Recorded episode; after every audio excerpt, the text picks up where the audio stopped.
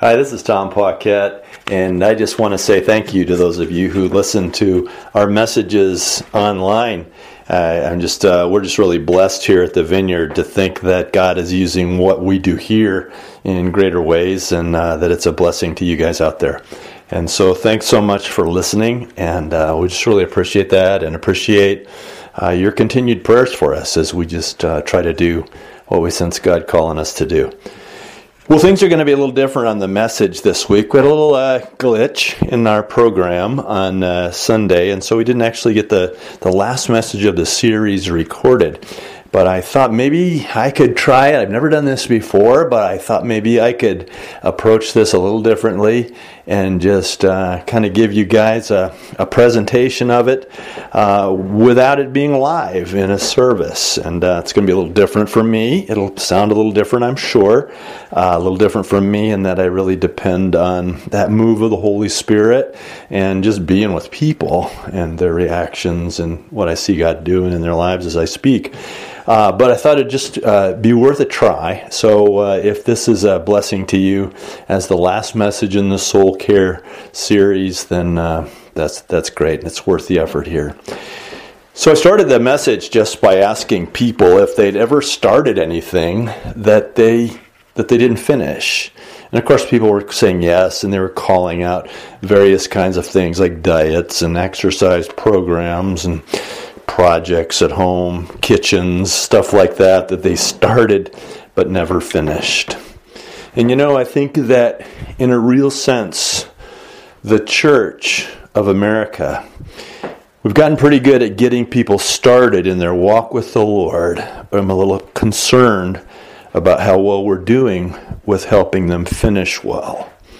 And Jesus said, Not everyone who says to me, Lord, Lord, will enter into the kingdom of heaven, but only he who does the will of my Father which is in heaven.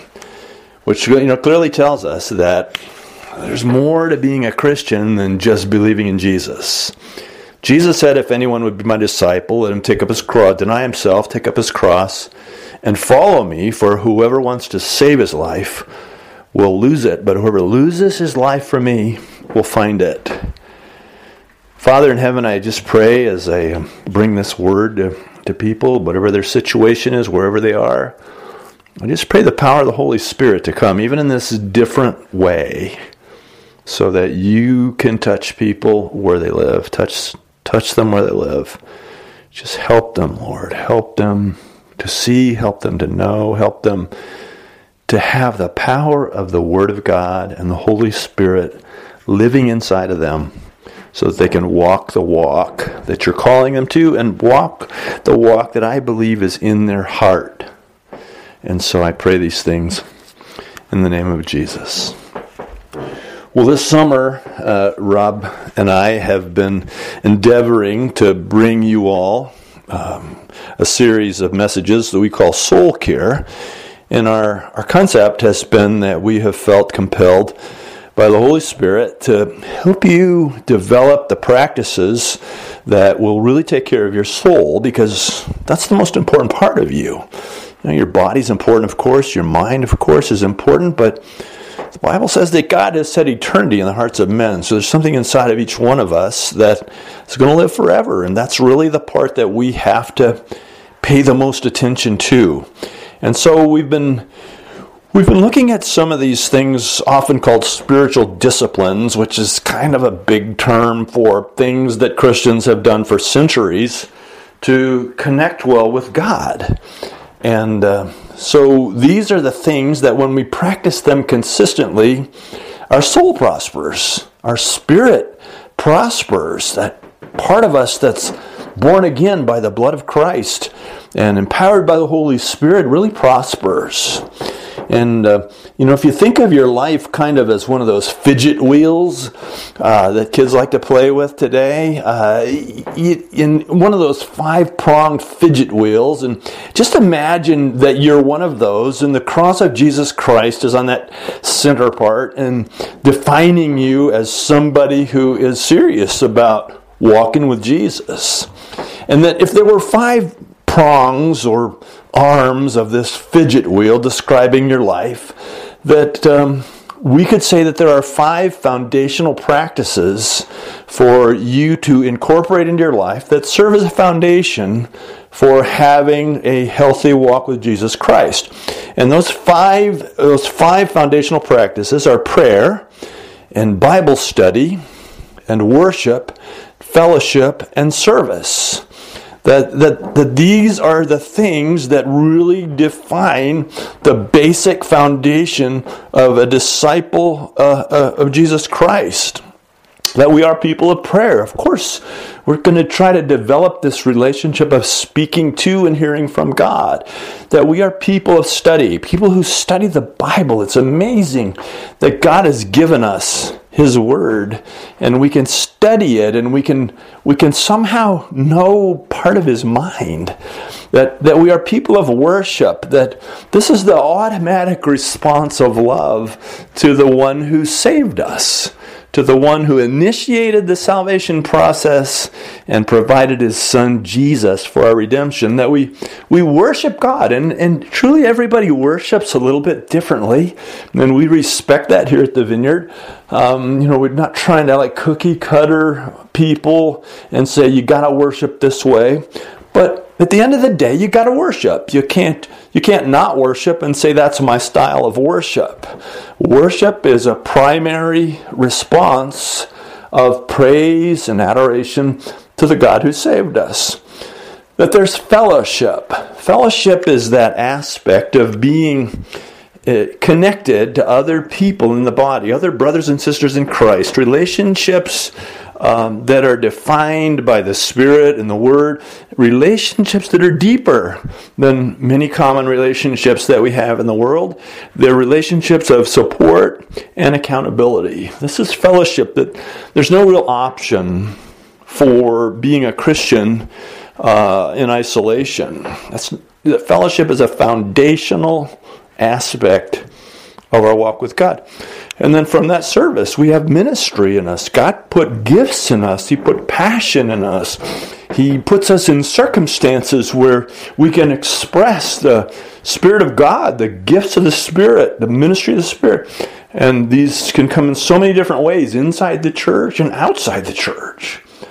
But these five core practices prayer, Bible study, worship, fellowship, and service these five core practices really serve as the foundation for our walk with Jesus. And, and these, in fact, are spiritual disciplines.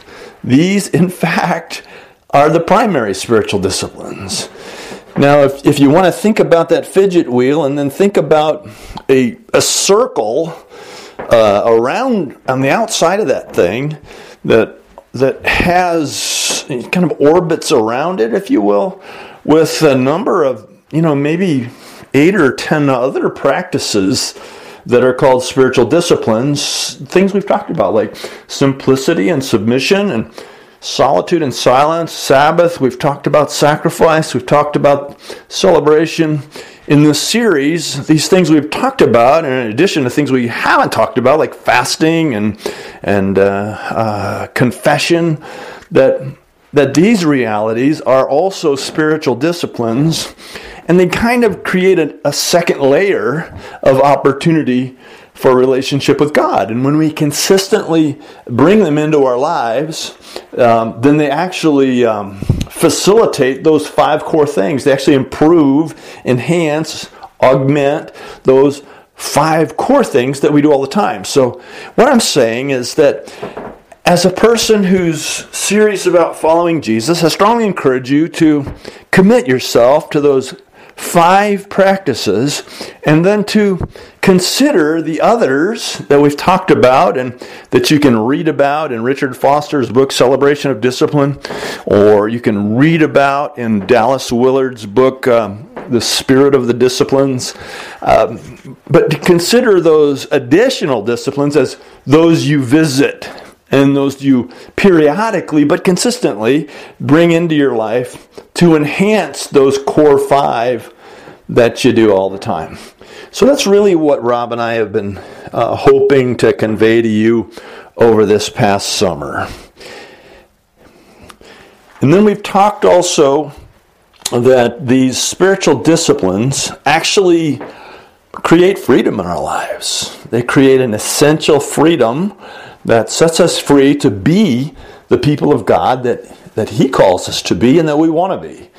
And a couple of weeks ago, we talked about freedom from superficiality, that, that these, these spiritual disciplines, when we consistently incorporate them in our lives and authentically practice them, that they draw us into the deep end with God, that they break through that you know, hi, how are you? I'm fine, how are you? kind of relationship that we can casually develop with God and draws us into the that deep calls to deep aspect of our relationship with God. And this is a progression. So once once we we discover that we're swimming in the deep end, we realize that there's a second kind of freedom that he wants to bring about in our lives, and that's a freedom from self-centeredness that we're born self centered. We're born thinking we're the center of the universe. We're born, and then it's enhanced by the condition of original sin, thinking that the world revolves around us. And that's something that that God, through the power of the Holy Spirit, wants to break in us. And He wants to move us off of the, the center of our lives so that He can take command and control. And so the redemptive work of Jesus Christ invites us into a place where then He. He moves us. He, he, he, he actually destroys our capacity to control ourselves. You know, I, I, I know I've, I've said this in other messages before, but I think you can overstate it. That, that, that the, the, the, the plan of God through His Son Jesus Christ is not to make us wealthy. The plan of God through Son Jesus Christ is not to make us prettier or younger.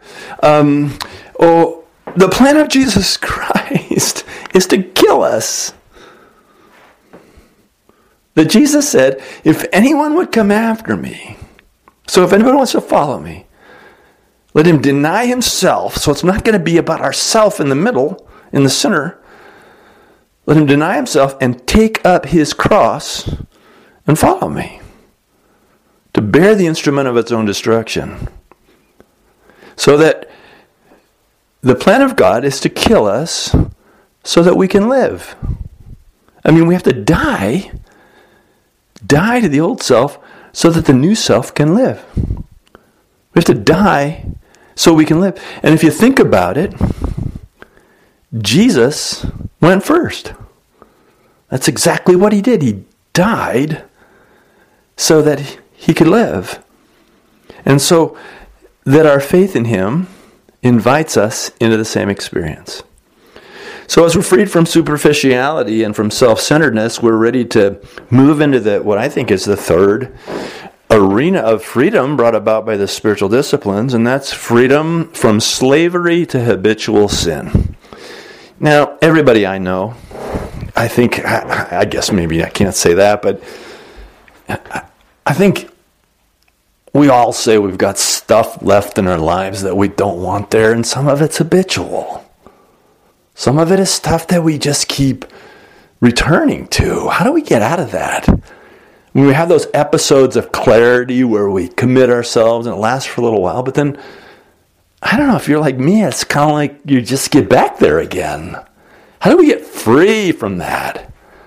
Well, we get free from that by the incorporation of these spiritual disciplines into our lives. And once, it's a progression, once you're freed from superficiality and drawn into the deep end, you see, begin to see yourself and, and in that light. And once you're freed from self centeredness, then you have an opportunity to do this next thing, which is to be free from, from habitual sin. Because in reality, there's that's that's what part of what main part of what living the life of Jesus Christ is. It's to be transformed away from our sin and away from our sin patterns toward the righteousness of Jesus Christ. So in Matthew 16, uh, verses 24 through 28, Jesus uh, Then Jesus said to his disciples, Whoever wants to be my disciple must deny themselves and take up their cross and follow me. For whoever wants to save their life will lose it, but whoever loses their life for me will find it. What good will it be for someone to gain the whole world yet forfeit their soul? Or what can anyone give in exchange for their soul? For the Son of Man is going to come in his Father's glory with his angels, and then, catch this, and then he will reward each person according to what they have done. So, by the very words of the gospel, it is true that we are saved by grace, not by our works. We are absolutely saved by the grace of God through Christ, through faith in Christ alone. Nothing else can save us. But notice that once saved, that what we do next makes a difference. You know, when you look at this phrase, uh, that we have to deny ourselves and take up our cross and follow Him, take up our cross. Well, this could mean a couple of things.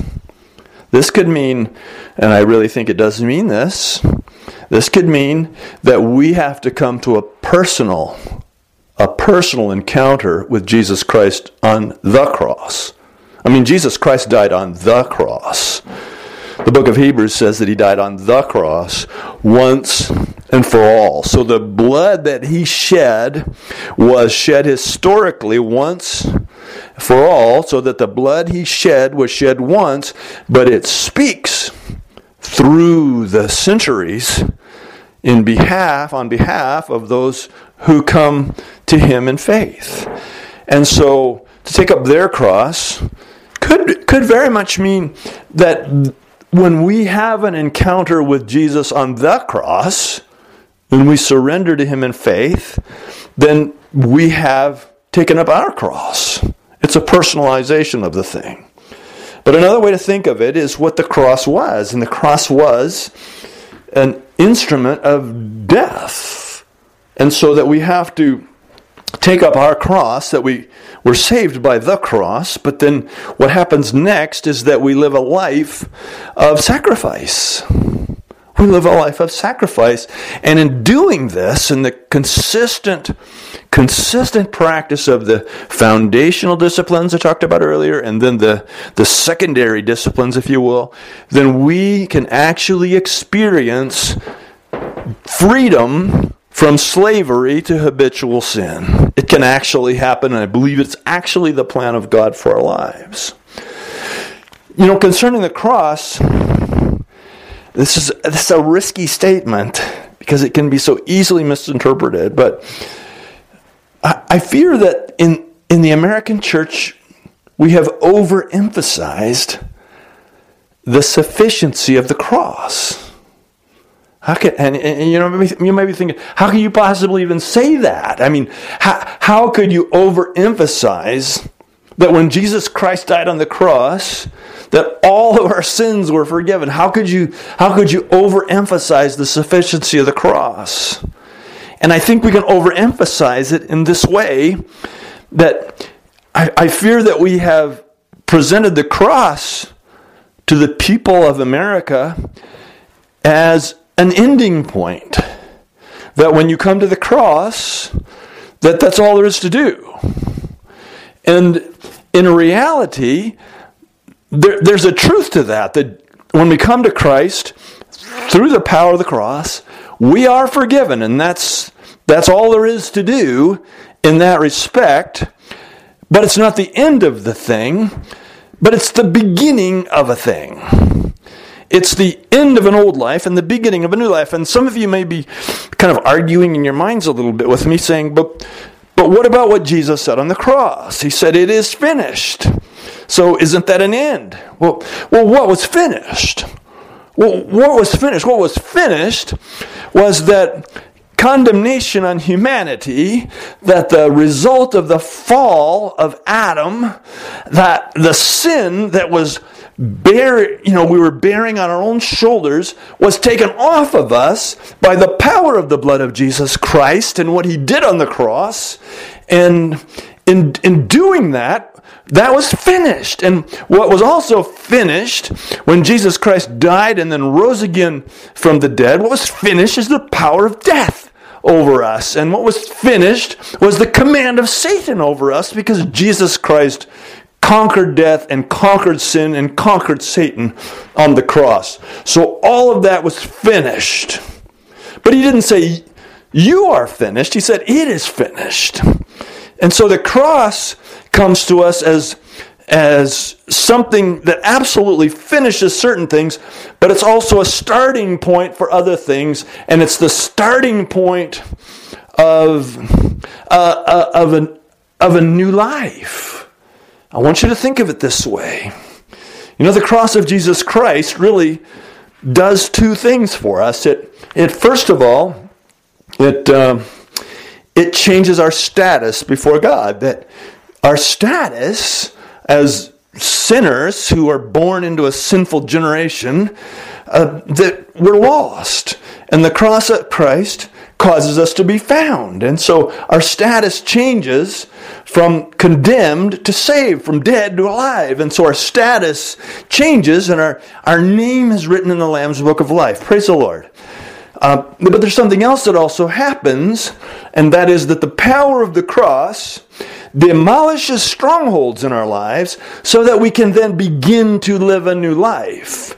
You know, in 2 Corinthians chapter 10, verse 4, it says, The weapons we fight with are not the weapons of the world. On the contrary, they have divine power to demolish strongholds.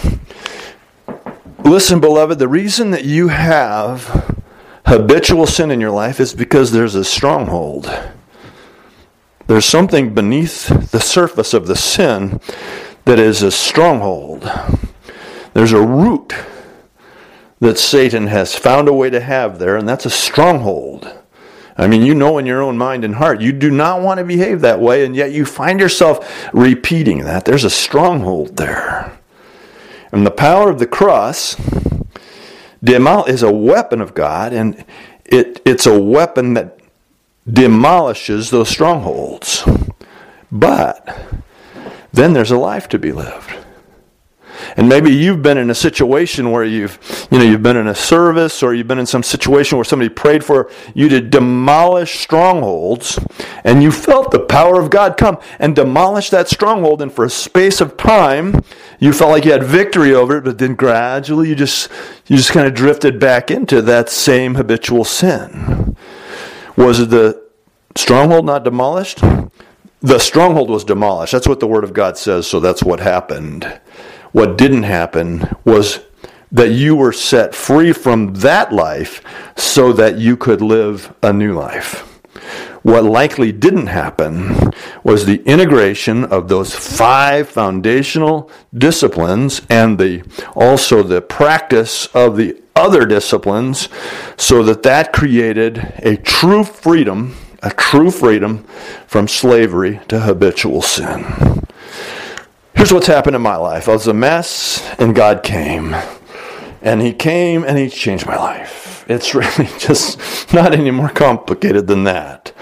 And so the stuff I used to do that once as a young Christian I began uh, just suddenly becoming aware that it wasn't anything that honored God and had to go, that the stuff I, I used to do is gone now, praise God, because the, I came to the cross, so my forgiveness was purchased, uh, but the strongholds were shattered, but then, then, like you, I had a season where they'd be shattered, I'd be good for a while, then, then I'd be right back at it again. And it wasn't until I discovered that get those strongholds sh- shattered by the cross of Christ and then walk out of that experience integrating these, these five core spiritual disciplines and the others into your life, the five core consistently all the time, the others periodically but consistently. And in doing that, two things happened. One of the things that happened was one of the things that happened was that my desires began to change just mysteriously. I wasn't as interested in the things of sin that I used to be interested in. And then the, but the other more amazing thing that happened was that as I practiced those spiritual disciplines, just God began using me more and more and more in, in, in the most amazing ways and the most surprising ways so that I didn't have time to revisit the sin. I was far more captured and fascinated with what God was doing, and so there was a replacement thing that happened. And so that's that's really what I want to tell you. I just want you to understand that that the cross of Jesus Christ has the power to set you free, but it's it, it's not magic. It will demolish strongholds, but that is an invitation into a, a new beginning, a new beginning. And, and, and you know what? It's a process. I want you to think of it this way. You know, uh, on our farm, we, we, we recently, uh, with some of the dads and the kids in the church, we recently planted a big patch of pumpkins. And the reason was is because every year we have a uh, children's a fall children's party, and our children's director Heather does an amazing job of just setting that up all out on our farm couple hundred kids come, it seems like, and I, I know, you know, we just need a lot of pumpkins because she wants to give a pumpkin to every kid, and so we always go out and buy them, and and so Heather and I just hatched this plan. Well, why would we do that? So why, why don't we just plant pumpkins and the kids can come and pick them out of the field? And so uh, seemed like a great idea. So I, you know, I plowed up this patch and disked it and got it all ready for the kids to come out and do the planting. And in fact, on a really hot Sunday afternoon, they came out and we fixed all that up and planted it. And, uh, you know, we stuck those seeds in the ground and we prayed a little prayer together. And, and the next Sunday, kids started coming to me and saying, Are the pumpkins there yet? Are the pumpkins there? And, you know, they had no idea. They seemingly, they, they didn't know that you don't just put the seed in the ground and then the pumpkin is there, but you put the seed in the ground. And then a process occurs. And now, here it is late August, the pumpkins are there and they're turning orange and it's a remarkable it's a remarkable illustration of what God wants to do in our lives, but there had to be a process of cooperation. I think another way to think about it is is kind of the way we talk about travel. And you know, if you wanted to go to Atlanta from Columbus here, if you wanted to go to Atlanta, somebody might say, "Oh, well, that's easy. If you just get on 75, it'll take you to Atlanta." And that's what they said, and so that's what you do. If you just get on 75, it'll take you to Atlanta. So you go out 70 toward Dayton, or you go down 71 toward Cincinnati, somewhere where you will intersect 75 and you get there and you see well there it is 75 south and so you, you you take the clover leaf and you find yourself on 75 south and you as soon as you're on it you just pull over to the side and and put it in park and you turn the car off you go how come i'm not getting to atlanta they said they said that if i got on 75 it would take me to atlanta and we all, we all know you got you got to drive. You got to make the trip. Think about it that way. I don't know how many of you have ever, like me, been up late one night and you know you've had a a pizza followed by ice cream, and then you know you were up for a couple of more hours, and so you thought you better wash that down with some Snickers or something, and you're sitting there, and then an infomercial comes on with one of these guys who's working out or women who's working out, and you know this they got this 60 day plan to change your body and this amazing specimen of athletic power. And and you go oh, i'm getting that. That's exactly what i need. I need to i need that change to occur in my life. And i don't know if you've ever ordered one of those things or something like that and it came and you say oh man here it is this is great and then you didn't do it. it you know, it, it turns out you actually have to do it. And it turns out that even just watching the video, watching somebody else do it, doesn't make any difference to you. That you actually have to do it. The cross of Jesus Christ is a starting line. It's a starting point. And then there's a life to be lived afterwards, characterized by those five core disciplines, characterized by integrating those other disciplines into our lives. as we do that, we will be set free. We will be set free from a superficial, sort of candy coated walk with God that we know in our hearts isn't what the Bible's talking about. We'll be set free from that. We'll be set free from self centeredness, where, where somehow we're set free from thinking that, that our happiness is what is really the prime goal here. And, and, and we realize there's, there's a, there's, there are a lot more important things than that. And then we'll be set free. We'll be set free from slavery to habitual sin. This, this can happen for you. Bible says in Jeremiah, Is not my word like fire, declares the Lord, and like a hammer which shatters a rock? Father, I pray now in the name of Jesus for, for those who are listening. I pray. I pray that your word would go into their world now like a rock, like a hammer and shatter the rock. I pray that you'll go in the power of the Holy Spirit right now and demolish strongholds that these habitual sins which are so besetting to their hearts they're they're so discouraging and so so shameful to themselves. They just feel under a burden of shame. I just pray that you would show them that that Jesus for the joy set before him, endured the cross, scorning its shame. And I pray, Father God, that the power of that cross would come and would, uh, would give opportunity to anybody listening who hasn't come to you yet. I pray that you just get right up in their space, Lord, with the cross of Jesus and say, Come to me, son, come to me, daughter. And that today they'd have an opportunity to ask Christ into their lives.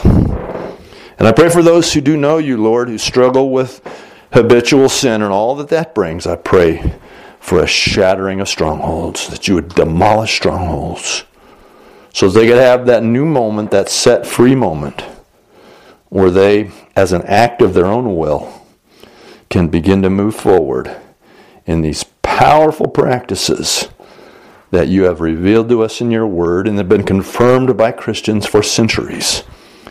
That integrate your word, your spirit, your power into our lives so that we may encounter you. And I pray these things in Jesus' name. Amen.